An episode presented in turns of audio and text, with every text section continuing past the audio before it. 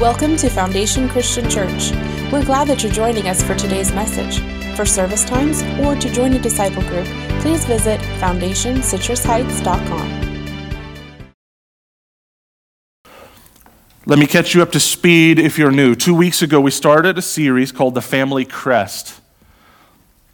A coat of arms is a visible representation of what a family values. All the things that make the family what it is end up in picture form in European culture 900 years ago, where a lot of people did not know how to read. And I pointed out last week, we tend to put these things in words and banners nowadays, right? Maybe not for a family. If you've got family rules on the wall, more power to you. You are three steps ahead of me. I want to get there one day. But companies do it. Churches do it. Nonprofits do it. Countries do it.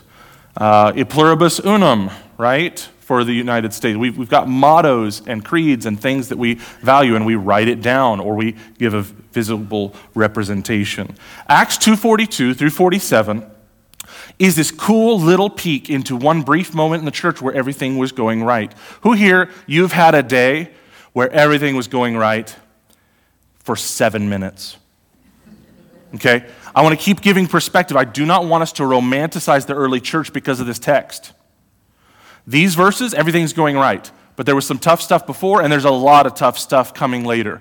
Yet Luke still gives us this cool image of hey, if everything's going well, these are the things that early Christians were devoted to, and we'd see from the rest of the New Testament, all Christians should be devoted to. So we did a week on what is it to be devoted to the apostles' teaching.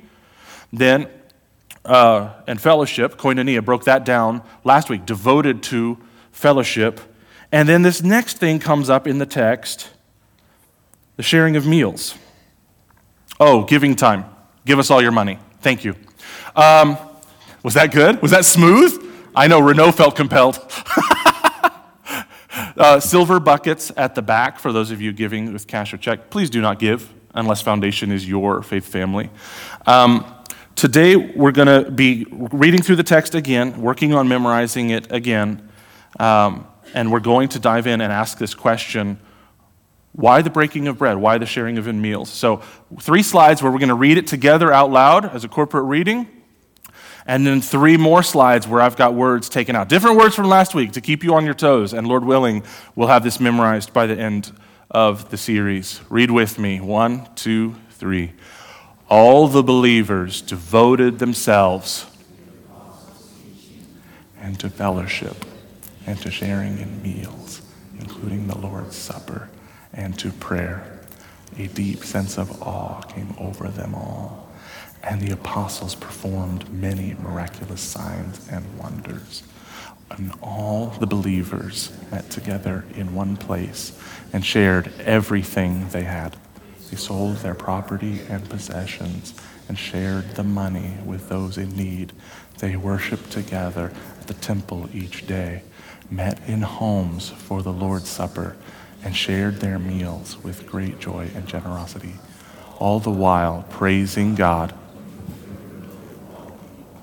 And each day the Lord added to their fellowship who were being saved. Amen. One more time. All the believers devoted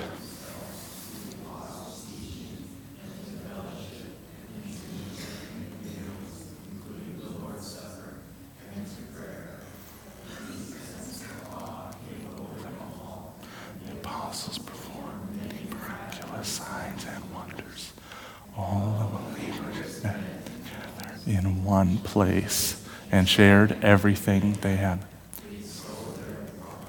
And possessions and shared the money with those in need. They worshiped together at the temple each day, met in homes for the Lord's Supper, and shared their meals with great joy and generosity, all the while praising God and enjoying the goodwill of all the people. And each day the Lord added to their fellowship those who were being saved. You guys are doing so great. Repetition clearly bears some fruit. Praise the Lord. So, the question I promised we're going to tackle what is the significance of the early church sharing meals? Whenever we see something in Scripture, especially in a history, we have to first ask the question just because it happened in the past, is Scripture commanding it in the present of the church. Does that make sense? No. Okay. When Moses killed a guy, which he did, is Scripture commanding us to go find a guy and kill him? No. It's a recording of a historical fact. The rest of Scripture makes it very clear that murder is wrong, right? So we see a historical account of somebody doing the wrong thing. How many of you guys know the Old Testament is filled with people doing the wrong thing? Okay, lots of stuff we won't teach to the three and four year olds, okay? So just because it is recorded does not mean it is commanded. We have to ask ourselves does the rest of the New Testament, does, or the Old Testament for that matter, does it show this happening over and over again? And I am going to submit to you the first point is my premise based off of the culture of the first century. Here's your blank. Sharing meals is about spending time together. Sharing meals is about spending time together. That's what it's actually about. I know you are hungry. I know you're ready for us to pass out some hors d'oeuvres and serve some drinks. And I do think food's a big part of it. We're going to talk a lot about food today. But I want us to go back to the first century. Jesus, that's not the chosen, that's Jesus. That's the real him. Come on now. I didn't find this on Google. People, come on. I found the real guy. And if you've seen The Chosen, maybe this is easier for you. He calls disciples just like any rabbi would do. And for the next three and a half years, they ignore him all week long except for an hour on Sunday. No? Mike is scoffing at me. My feelings are hurt. No. Follow me was not just a metaphor that transcended the behavior, it was the behavior. Everywhere I walk, you're going with me. Uh, there's a 2,000, more than 2,000 year old Jewish blessing for the disciple. It says, May you be covered in the dust of your rabbi. May you be so vigilant in following him so closely that the dust that comes up from his feet is all over your clothing. Not lagging behind, not complaining, and definitely not ahead telling him how it should be. Yeah, Peter, that's you. Okay, it's me too. So, Jesus, when he makes disciples, he gets life on life with these guys 24 hours a day for three and a half years. And I think there are a few things about that that scare the 21st century Christian. Wait, that sounds like a lot bigger time commitment than I was hoping for or taught to expect. And you're telling me Jesus can up and leave after three and a half years? I thought I had to go through a class and a program and go to seminary, and nine and a half years later, now I'm allowed to tell somebody else about Jesus because I am fully trained. I'm a professional Christian. So I've got something scarier for you. Jesus didn't wait three and a half years to tell the 12 to do ministry, did he? Some of these guys got five minutes. This is what we're doing. We're doing ministry today. That's what we're. We're going to heal people. We're going to pray for people. We're going to teach them about the kingdom. Sending them out, sending out the 72, that happened long before the end of Jesus' ministry. Discipleship, learning not just what your rabbi says, but his character and learning to become like him. This requires time together. So let me be really practical. Let me t- tell the story of my dad. My dad, in 1981, goes to seminary here in Marin County before uh, that seminary moved to Southern California recently. But at the time, Golden Gate Baptist Theological Seminary was in Marin. Dad was, Dad was going there to study music, church music. And they had a program where the broke seminary students could live in a spare bedroom of Christians who lived nearby. And so he met Arland and Edie Marlette, wonderful saints that are with the Lord Jesus now, who lived in Daly City. And so dad would live in their spare bedroom and he would drive up to his classes in Marin. And he will tell you, Arland and Edie never sat him down and opened the Bible and said, Hey, Brian, Here's what you need to know about marriage. I'm going to take you through Ephesians 5. I'm going to take you through Proverbs 31. I'm going to take you through the cultural mandate of Genesis 1. That never happened. You know what did happen? Dad saw a marriage like he had never seen because he was living in their house. It transformed his definition of marriage because they were spending time together. There was no Bible study, there was no theological discourse, there was no class. They spent time together. And the type of wife that he was looking for in the years that followed was totally different because his definition of marriage had been different. The marriage that my sister and I saw growing up in the 80s and 90s was fundamentally transformed because they spent time together. I like to think that Emily Kaiser's life is just a little bit easier because Brian Kaiser got time with the Marlettes in 1981. Brothers and sisters, there's an echo that goes generations forward when we invest our lives in people.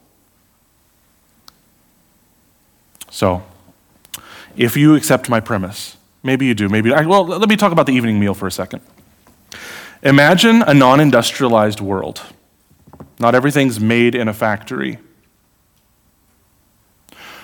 The whole planet lives and breathes food, except for a very small merchant class and an even smaller ruling class, aka 95% of us are farmers. And that's what we call human history, by the way. this is the vast majority of human history. The evening meal, man, this might be an animal that was killed earlier today this might be bread from grain that was harvested earlier today. Husband went out into the field and harvested grain and brought, and his wife is grinding it, and your whole evening schedule is dominated by the meal, and your work schedule is dominated by the sun. There's no electric light. The sun rules everything, and so the evening is not just when perhaps the meal is ready, it's when everybody can come in from the field. You kind of have to. You have to be done with your work. You don't get to do the 20th and 21st century go, go, go, go, go, who needs Sabbath. I mean, you can try that, but it's hard to do it when the sun's down. So let me ask you an obvious question. When are people who are very communal, when is your social time in a world like that? It's when the sun goes down. Working while the sun is up is sometimes an existential crisis, depending on the availability of food. Whether hunting or farming, the sun rules everything. When the sun goes down, people time. People time. Jesus was making disciples in a culture, which a lot of cultures are this way, where dinner is a three, three and a half, four hour event. Why? Because we got nothing else to do. There is no television to divorce me from my friends. There is no busy thing. It's like, oh, I got to work some more. You can't. It's dark. There's nothing stopping you from being with your family and or being with your friends. That's the historical context of where Jesus made disciples. They're, they're not every shiny object distracting me. Oh, I got to go do this thing. So in Acts 2:42 through 47, when we read that they're meeting daily in the temple, which is the only logical place to hear Peter preach when the church is now 3,120 people. It's the only space big enough. But we also have to go homes. Why? Because Jesus just gave us the Lord's Supper, and it was not a cracker and juice. Huh? It wasn't? You just said it was a cracker. No, it wasn't. The Lord's Supper was an entire Passover meal, and at the end of it was a cracker and juice, or cracker and wine, historically. There was fellowship there was the tragedy of Judas leaving. And at the end of a Passover meal, which is symbolic of Israel's deliverance, it is a part of this deliverance where he says, My death is what's going to make this unification happen. So I don't know that we should be shocked when we see the early church meets in homes all the time, sharing meals all the time, capped off typically by the Lord's Supper together. We don't even know if they had the Lord's Supper every night. Is that different than our tradition? In homes, after a meal, perhaps every night, as often as they want. Scripture does not say how often to celebrate it. As often as you get together, Jesus said, right?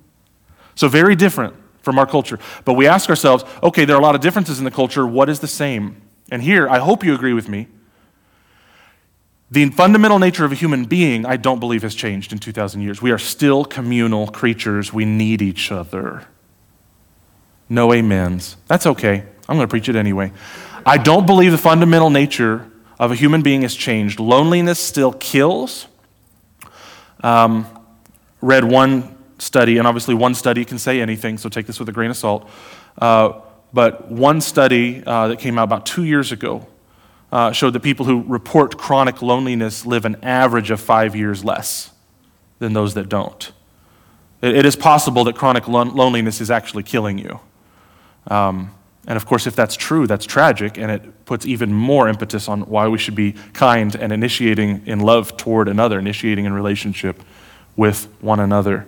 What if this evening meal, and it happening so often, what if it really is about time together? And I don't mean time together in a fluffy sense, like there's no agenda for the fellowship.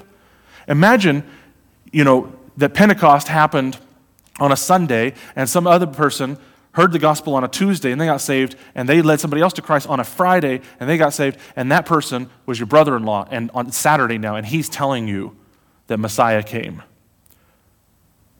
You're not sitting there waiting, interested, going, Oh, do they get together once a week so I can hear this? No, this is gargantuan in a Jewish culture. Messiah came. You're going to tell me about it now. Tell me everything you know. Who knows more than you? Him? You know, you hang up the sign, be back in an hour, you know, and you go find out anybody who know what, what do you mean Jesus was Messiah? This is a big deal. So let's go to two things that the text says really directly about the sharing in meals. Verse 46.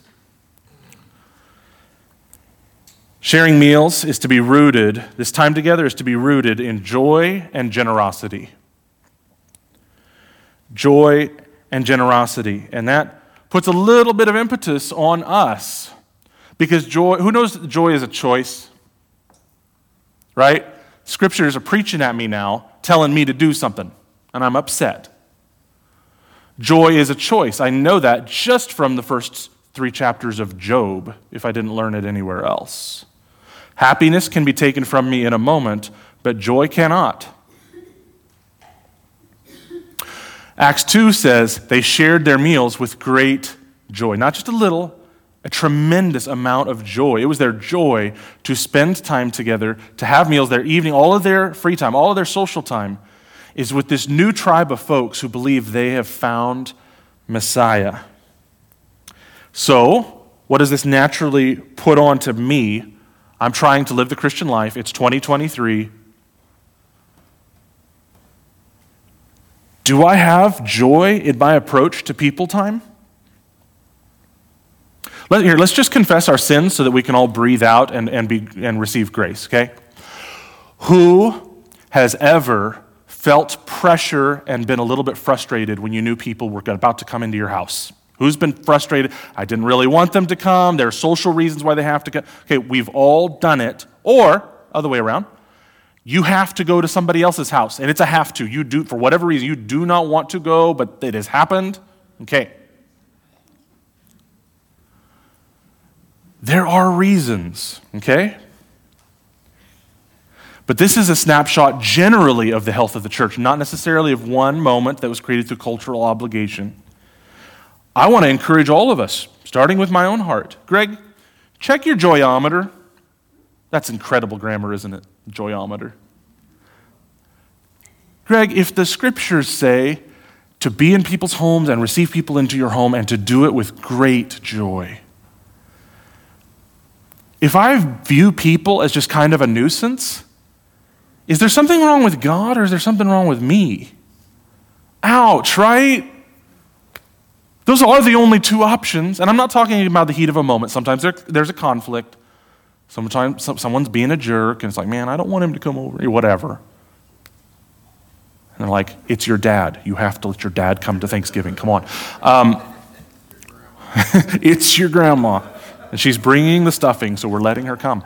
Um, Greg, check your joyometer. Foundation, check your, check your joyometer.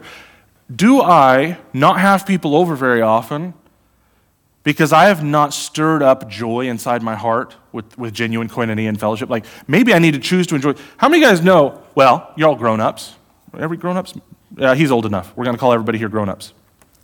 Who here genuinely loves, you can name just one, just one food that you really, really like that you did not like as a kid? Who can name at least one food that you do really like, but you didn't like it as a kid? That would be evidence that the scientists are right. Taste buds are, in fact, trained. Taste buds are trained. Guys, did you know that your joyometer is trained? Who here enjoys something right now that you would have never, ever enjoyed before you were a Christian? Right? Singing with your eyes closed to the sky, that's weird. That's weird upon weird, let alone the idea of getting joy from it. Who here remembers a day where you would have never thought you would enjoy studying the Bible? You remember a time where you, I never would have. And yet, the Lord brought you there somehow, huh? He gave you a new heart, which guess what? The heart is upstream from desire. That's why you want to be with Him. That's why you want to be with His God's people. That's why you want to serve your city and your world. God gave you a new heart. Guys, your joyometer can be trained. And if Scripture says to find joy in stuff, right? Let's go back to Psalm 119, everybody's favorite psalm, where somebody is fundamentally more enjoying the Bible than I am, and so I feel convicted, right? Maybe the Scripture is telling me, Greg, you should enjoy the Word of God this much. Because the only alternative is, well, this guy just got a little bit excited and God put his song in the Bible. He, he was a little overheated. He just came back from a week long Bible camp, and so he wrote this song about how he loves the Word of God. And God chuckled, but he permitted that to be put in Scripture. Either that, the Holy Spirit made a mistake in putting Psalm 119 in the Bible, or maybe my joy in the Word isn't what it ought to be. Maybe I could fan the flames of my own joy, right? Maybe the joyometer is trainable. Uh, also, so great joy. Also, oh, let me tell a story about joy real quick. So, in ancient Greece, there was an old man sitting along the side of a road in between two towns.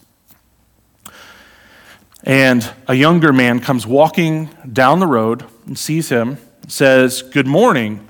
Question the, the people in this town up ahead, how do you find them? Are they kind and welcoming, or are they mean spirited and isolated and they don't like outsiders? Are, are they nice or are they mean? And the old man, because he had some experience, he said, Well, how did you find the people to be in the last town you were in? And the young man said, Oh, they were grumpy and they were mean and yeah, it wasn't very fun at all. The old man said, You'll find the people in the next, next town to be the exact same. He was talking about the young man's perspective and the young man's attitude and the young man's joyometer. If you fundamentally view people as a burden, we got to do something to fine tune our joyometer. And I'm not talking, hey, introverts, you need to become extroverts. Those, those words get really used and abused. I am deeply introverted. I love coffee and a book so much that I count the days until my youngest turns 18, okay? I love coffee and a book. I really, really do. And yet, that doesn't mean you don't love people. It just means after a few hours, you're kind of burnt out. I'm tired on Sunday afternoons, guys, and that's not disrespect to you guys. It just means I put out energy having fun with you guys. I put out energy and I'm tired. That's all it means. Doesn't mean I didn't have a total blast. Okay? If I don't like people, though, if I view them as a burden, let me check my joyometer. Breaking bread, sharing meals, it's also a generosity issue in this same verse. Let's talk briefly about spaghetti, because we all know when I say the word generosity, you think spaghetti. I had the privilege a few years back of being a youth pastor, and they had an annual rhythm, which I appreciated, of the youth ministry putting together a spaghetti dinner fundraiser after church to help kids get money to go to camp or mission trips or whatever was going on.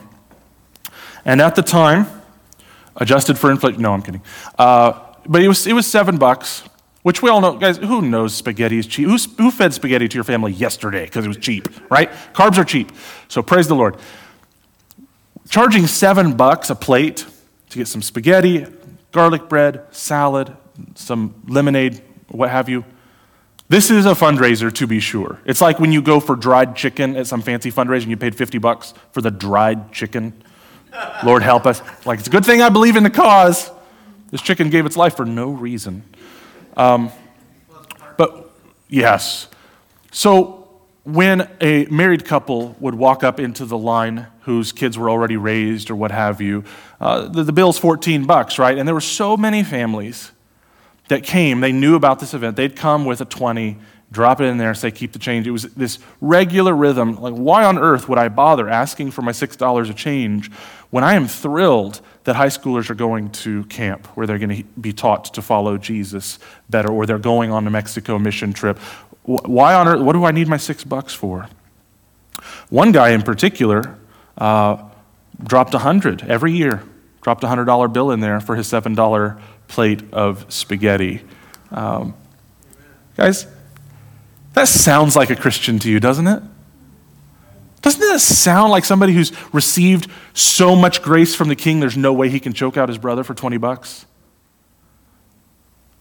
You're gracious because you've received grace. And grace cannot really be defined apart from generosity. Grace is generosity from our Creator. The text says they shared their meals with great joy. That tells you where their heart and their attitude is. Generosity. They're not worrying about resources too much. And that's not an excuse to not plan, but they're not sitting there freaking out going, we're going to run out of spaghetti. Hey, we're going to run out of this. Hey, we're going to run out of that. We're going to get into a text farther down, uh, a piece of this text farther down. It's just very clear. They viewed their possessions, they held loosely. I know many of you guys do. You got this weird idea in your head that your car belongs to the kingdom of God, not you. And so it's no big deal to pick somebody up on your way to church. You got this idea that your money is actually God's.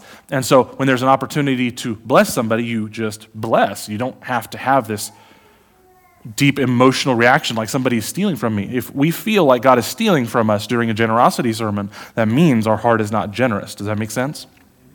Generosity has infected you when your desires change. When it is your joy to give, that's when you know. That's why God says He loves a cheerful giver. It's not real generosity until your heart wants to do it. So, the potluck which many of you guys have experienced many times. The idea of everybody brings something, and guess what? I know we're getting totally into like, it, it drives me crazy that politics has to be involved with resources because it's just, to me, it's just so biblical. Um, you bring what you got. There are some of us, when it comes to finances, we should probably bring two things to a potluck. Because it's the Lord's money. He, he gave me money, we're, we're doing okay. I'm going to bring two things. There are some of us, we need, listen, Pastor Greg gave you permission, we need to bring nothing to the church potluck. Nothing. Because you're a single mom working three jobs, busting your hump, trying to take care of two babies. Let the church bless you. This is who we are. This is what we're here for. There are times, maybe you had a great job, but you got fired a month ago and you, your savings is gone and you're feeling it. There are reasons to come to the table bringing nothing. And it's going to require humility of you in the middle of something. You've already been humiliated through whatever happened to you. But let Jesus show off inside the hearts of your brothers and sisters right now. How many, how many of you guys know that's not always different people? Sometimes it's just a timeline. I was broke and then for a few years we were okay. And then there was a time where business went well and I'm actually doing pretty well. Like that could be the same person at different points in time. Families don't worry at the Thanksgiving meal if you're sitting there and there are 12, 13, 14 different foods and you're going, wow, you're not sitting there going, well, Aunt so and so paid for the green beans and Uncle so and so paid for the, and you're, you're like working out a tab. Come on now. You hold it loosely. You put it on the table and you do it with joy, you do it with generosity. So, some cultural barrier. Now we're going to get away from the text and we're going to ask about how to apply it. So, I'm going to talk about 2023 American culture for a smidge and see if this helps us. You can write this down if you want. I've got some blanks. Three, there are probably more than three barriers to sharing meals if you're an American in the 21st century. They're not stopping us, they're just hindrances. That makes sense? You can get past a barrier. It might stop you for a second, but then you can think about it and you can make purposeful choices. One barrier, oops, I was already at it, I'm sorry. Our meals are not at home. More and more, with the hyper industrialization of food, uh, we are paying somebody minimum wage to create our food for us, and we drive somewhere else to go get it. Or Grubhub and company uh, invented just in time for a pandemic. Um, folks are paid also a very poor wage to make our food and to transport our food to our house. I mean, really, it's ingenious. We don't have to interact with any human beings anymore. Who wants them? Right? If you ever wanted an industry that just said humans are the worst, Grubhub. Gosh, humans. if only I could get my church this way where I could sit at home and watch a screen and not have to interact with people. If I could figure that out. Yeah, well, we'll, we'll figure it out one day. We'll figure it out one day. This is a barrier. If we're to take the mealtime and say, man, wouldn't it be cool to get together with friends? It is so normative to not cook in my own house. Again, Guys, honesty, authentic community. Raise your hand, be honest. Who here, for sure, feels like I don't even hardly, I don't feel like I know how to cook well enough, and that my skills in the kitchen make me a little bit nervous to invite people over? Good, you all know how to cook. I'm coming over. Okay? This was a barrier for me for years. I don't know how to cook, and that lack of skill is itself an intimidation to having people over. I'm not kidding. I'm coming over to your house. I'm glad you can all cook. Uh, our meals must be easy in 21st century American culture. Easy. We're not starting in a field. We're not starting in a forest hunting a boar, as awesome as that would be. That sounds like a men's ministry idea to me. Uh, we had bacon. Oh, where did you get it? The forest. In industrialized culture, meals are easy. Listen to the way that media advertises and sells things. Easy, easy, easy. And it's got to be fast. It's got to be fast. This heartbreaking observation uh, came to me as I thought this through. Food can be handed to you through a window in less than three minutes. Did you know friendship can't? Friendship cannot. I remember years ago being in a Wendy's drive through and the, I was at the, you know, the, the microphone, behind the microphone, this lousy, Jeremy, you're going to make millions. You need to invent a sound system where you can actually tell what the person is saying. And it would be amazing. Anyway, but this, I don't know, 18 year old girl is, Hi, how are you doing? And it struck me. I gave her the answer that she needed because we don't have all day. I said, Oh, I'm great, thanks. How are you? And then gave her my order it struck me that there's no way she was asking that authentically. Because she's on the clock. And she's not a therapist. I worked at Carl's Jr. when I was 16. Some people, I needed to send them my bill because they start giving me their life story. I'm like, uh, okay. I gave her the answer she wanted because I knew we're on a clock here. She wants me to tell her the order so she, her people can start making it so I can drive forward. She can serve the next person. And, and the, the inauthenticity, and it didn't mean she was doing anything wrong or evil, but the inauthenticity of the cultural moment hit me. She doesn't want to know about my day.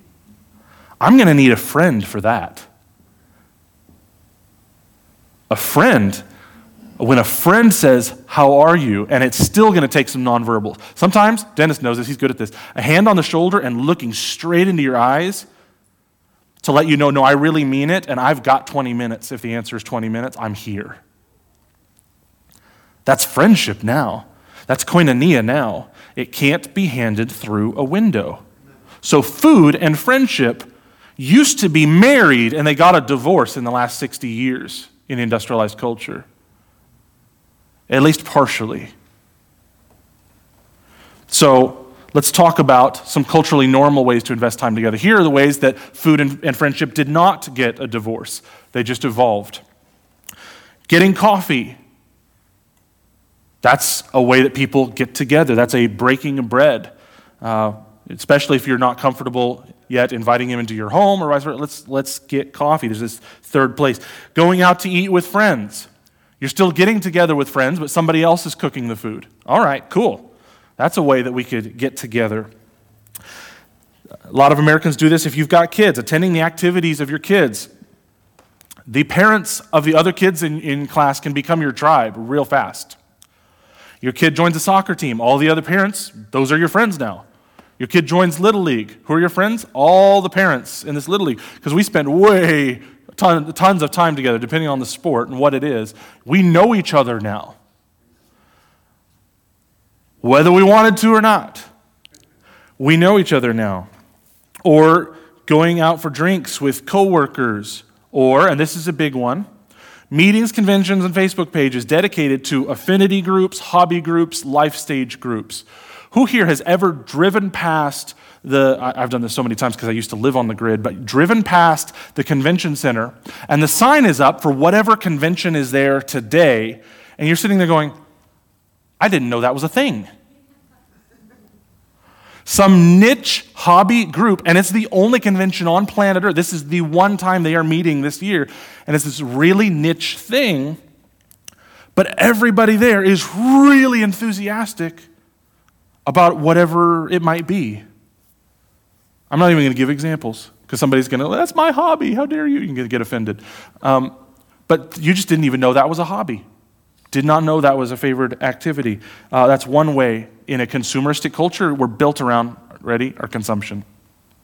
What we're consuming is one way. Um, but hey, friendship is friendship, however we can get it, right? What about a countercultural way to invest time together? I just want to put before you the one the text does. Invite people over for a meal. It's not countercultural to say, hey, let's the six of us all go get sushi. That's wonderful. It can be beautiful. Use that time together well. It's not countercultural yet, though, because that's pretty normative in our culture. Counterculture doesn't mean people are upset by it, it just means they're not used to it. Hey, why don't you guys come over? I, I was at Costco, I bought extra steak. There's more than we could possibly eat. You guys got to come over, right? You just gave them the excuse. You guys have to. You're doing me a favor by coming over, right? Emily and I, in our 15 and a half years of marriage, we have seen, particularly from folks that do not know Jesus yet, we see over and over and over the exact same response to in home hospitality. Oh my gosh, it's just so nice to get together. Thank you guys so much for inviting us over. We can't think of the last time we were in somebody's home. We hear that over and over and over. Christians, we're hopefully better at it. So we've been in each other's homes, I hope. But it is still counterculture. The culture is not there, and it's a non offensive way to bring healing and blessing and the gospel and friendship all in one relational context. I'm going to hurry through these, but here are your blanks for next steps. Here, how I believe we can do some reframing, which is almost another word for pathway toward redeeming. How can we take some behaviors related to in home meals and submit them to Christ? I want you to reconsider social time. Stop thinking of it as a task. What if you thought of social time as a de stressor? This is going to be harder for some of you than others human history, you were together with people prepping food and, br- and breaking bread and enjoying your evening, and that was the de stressor. That was the unwind from the day. There wasn't a screen to sit in front of and say, This is my de stressor. There were no prescription meds, there was no caffeine, there was no processed sugar. Anything we use as a de stressor, a lot of it just came to existence the last 150 years. People were the de stressor. What about reframing grocery shopping? Don't think of it as a chore. What if this is servanthood? I am serving the folks who are coming over. If they've got dietary restrictions, I am in particular being careful in my thoughts of here's what we're going to prepare for our friends. Reframe meal prep as a time for connection instead of a chore. Um, how many of you guys loved it when your kids got old enough that they could genuinely help in the kitchen a little bit and you started teaching them? You realize this was not time. When, when your kids are little, it's leave me alone or we're going to starve to death, right? When your kids get big enough, it's, oh, they can actually help. And this is now family time. This is connection. We don't have to be separate. Your friends can get together and come over at five, even though we know we're not eating until six. That's okay. It is okay. What about reframing the mealtime as connection instead of mere consumption? What if it's not just shove the food down the gullet, this is a biological process? What if this is an opportunity for connection? What about refraining the cleaning of the dishes afterwards? It's, it's a chance for extending a meaningful conversation. This is our chance because we got into a good conversation. Let me share a thought to you about when I, in my creative imagination, I'm trying to imagine the early church. I'm going to share this with you, and then I'm going to pray for us. They were devoted to spending time together, personal time, not built around a task, not built around, built around learning per se. They were not isolated, they were a community. They had friends. They knew who they could ask Bible questions. It was messy. They had kids too. They figured it out. They worked all day. They figured it out. They had small homes. They figured it out. They didn't have all the Bible answers either, and they figured it out. Sometimes people bothered them, and they figured it out. Lord Jesus, I ask your Holy Spirit to please fill foundation and make us a people who are good at breaking bread. Make us good at relationship, God, not just with those with whom we're already comfortable, but help us to make new friends, to love people because they're image bearers, not because I already learned about them and find out we agree on a bunch of stuff, but to just genuinely love image bearers. God, give us greater koinonia for the glory of your name. The great name of Jesus, we ask for all these things. God's people said. Amen. Amen. Love you guys. Have a great week.